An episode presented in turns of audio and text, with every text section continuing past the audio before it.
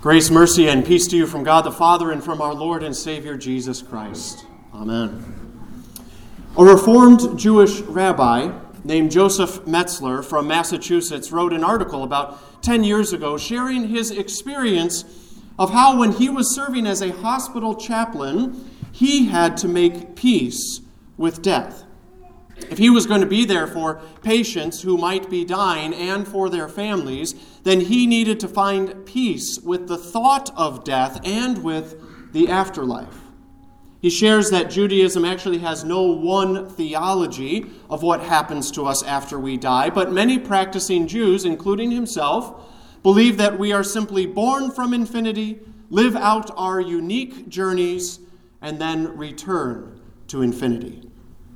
Rabbi Metzler remembers very specifically the day when he made peace with death. One day he was called out of a class that he was teaching to go visit a man who was dying in the hospital. And when he got to the hospital room, there was no one else there, no other medical attendants, no family or anything like that. It was just him and this man. And, and he stood by the man's bedside. He, he took his hand, he recited a prayer, and he told him that everything was going to be okay. And ever since then, that has been his approach with those who are dying, saying everything is going to be okay. Metzler says, I have had to believe that whatever room I find myself in, God is in that room with me, and we are all part of God's oneness. I cannot prove it, I cannot explain it, I just believe it to be true. And that, he finds, is comfort enough to bring to those who are dying that he just hopes that everything is going to be okay. And that's what he says brings him peace when he starts to even think about his own death one day. Well, it might sound strange this first Sunday after Christmas, not even one full week after we've celebrated Christmas, to be talking about death and dying. After all, we are still celebrating our Lord's birth and the beginning of his earthly life, not the end. But in a way, that is exactly what our text today from Luke's gospel has us thinking about, because Luke introduces us to a man named Simeon who meets the baby Jesus in the temple when he was only 40 days old, as well as his parents, Mary and Joseph. And Simeon, upon seeing the baby Jesus, knew that he was finally ready to depart. He was finally ready to die in peace. Simeon was a resident of the city of Jerusalem. We aren't told how old he was, although most accounts, most pieces of art, typically depict him as an older man. It doesn't really matter what his age was. What makes Simeon so remarkable wasn't anything about him. Instead, what makes him remarkable was a promise that was given to him by the Holy Spirit. God revealed to Simeon that he would not see death before he had seen the Lord's Messiah, the Savior long promised to his people, the people of Israel. Imagine that for just a moment. Imagine knowing that for centuries, millennia even, going all the way back to Adam and Eve, your people had been waiting for Messiah, and you had received a promise that you would get to see him with your own eyes in your lifetime. After everything that Israel had gone through, after everything Israel had suffered over the many centuries of their history, this Messiah was considered the consolation of Israel, the one who would bring Simeon as well as all of Israel comfort. So the day finally arrives when the Holy Spirit led Simeon into the temple at the same time as Mary and Joseph, who were bringing Jesus to present him to God at 40 days old, as well as to fulfill the purification process for Mary according to the Mosaic law. And Simeon knew, because it had been revealed to him, that Jesus was the one who had been promised. And he took up Jesus in his arms and he blessed God and said, Lord, now you are letting your servant depart in peace according to your word. For my eyes have seen your salvation, that you have prepared in the presence of all peoples a light for revelation to the Gentiles and for glory to your people Israel. You might recognize that song, that canticle that we call the Nunc Dimittis, and that's just Latin for the first words of the song, Now You Let Depart, the Nunc Dimittis. We typically sing it immediately after the celebration of the Lord's Supper as our post communion canticle.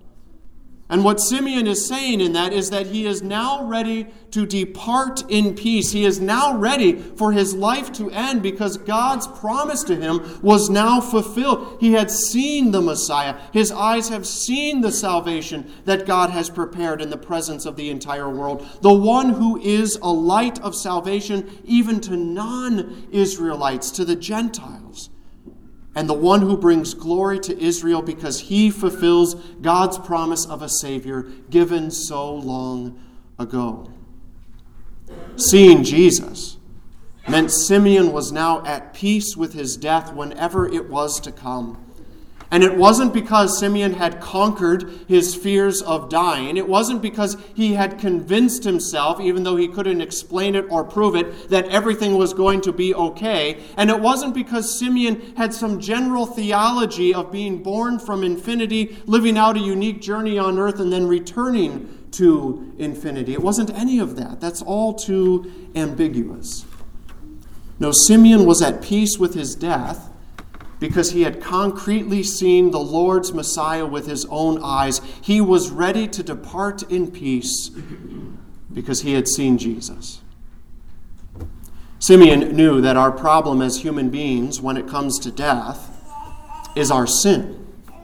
It's not enough to be optimistically hopeful that everything will just work out after we die. No, sin robs us of any optimism that we're allowed to have. Sin corrupts our very nature and leads to our death. And it's not just death that ends physical life, death is eternal, an eternal death separated from God. Sin separates us from God and leads us into chaos and conflict and confusion. In other words, we all know, just as Simeon knew, that our sin can only lead to an eternal lack of peace. But that's why, in His great mercy and grace, God sent a Son at Christmas into our flesh so that He could redeem those who are under the condemnation of the flesh. Jesus lived perfectly fulfilling the law, as we see Him even beginning to do as early as Luke chapter 2, doing everything according to the law of the Lord. And then Jesus laid down His own perfect life at the cross in exchange for our sins. He paid the price for our sins, giving us his own righteousness in return, so that now we can stand before the Father in light and glory instead of in darkness and disgust. What's more, Jesus rose again after laying down his life to show us that the path he is leading us on does not end with death. Jesus went straight through death into the grave and out the other side three days later to show us that death would have no power over us. Death is an enemy that Jesus has defeated for us. And although many people in this world live in great fear of death, great fear of their end of their life here on earth, we have no need to be afraid because Jesus, the Lord's Messiah, has taken away its sting. Simeon says, Lord, now you are letting your servant depart in peace, according to your word, for my eyes have seen your salvation. And Simeon could confidently say that not because it was a, a feeling he had, but because he had literally seen God's salvation. He had seen Jesus and therefore he was ready to depart. Dear brothers and sisters in Christ, we can say that too. We can say it with confidence because our eyes have also seen God's salvation. We have seen Jesus. And while it's true we may not have physically seen Jesus like Simeon had, at least not yet, nor have we held him in our arms, we have seen him. We have seen him as he has been given to us a child born at Christmas, a Savior who died on the cross, a victor who rose again on Easter, a king who ascended on Ascension Day. And we have heard his voice in his word, which has created and sustained faith within us. We have touched and tasted the gifts of his body and blood in, with, and under the bread and wine in Holy Communion. We have had our sins washed away in holy baptism. Simeon was promised that he would not see death before he had seen the Lord's Messiah. And friends, you won't either. While your days on earth may come to an end, and while your body may sleep for a time until the Lord's return, you will not taste death. Jesus has given you this very promise.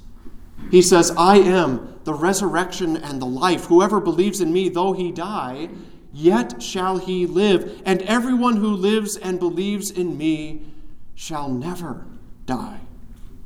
Never die. Those aren't just optimistic words from Jesus. Those words are a promise from the one who has conquered death given to you. Think about this. When your eyes close in death in this life, they will open in heaven with Jesus.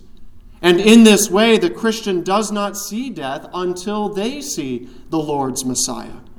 And in heaven, we will wait with all of God's saints there, along with all of God's saints here on earth, waiting for Jesus to return to earth when he will finally do away with death once and for all and raise us in both body and soul to live with him in the new heavens and the new earth.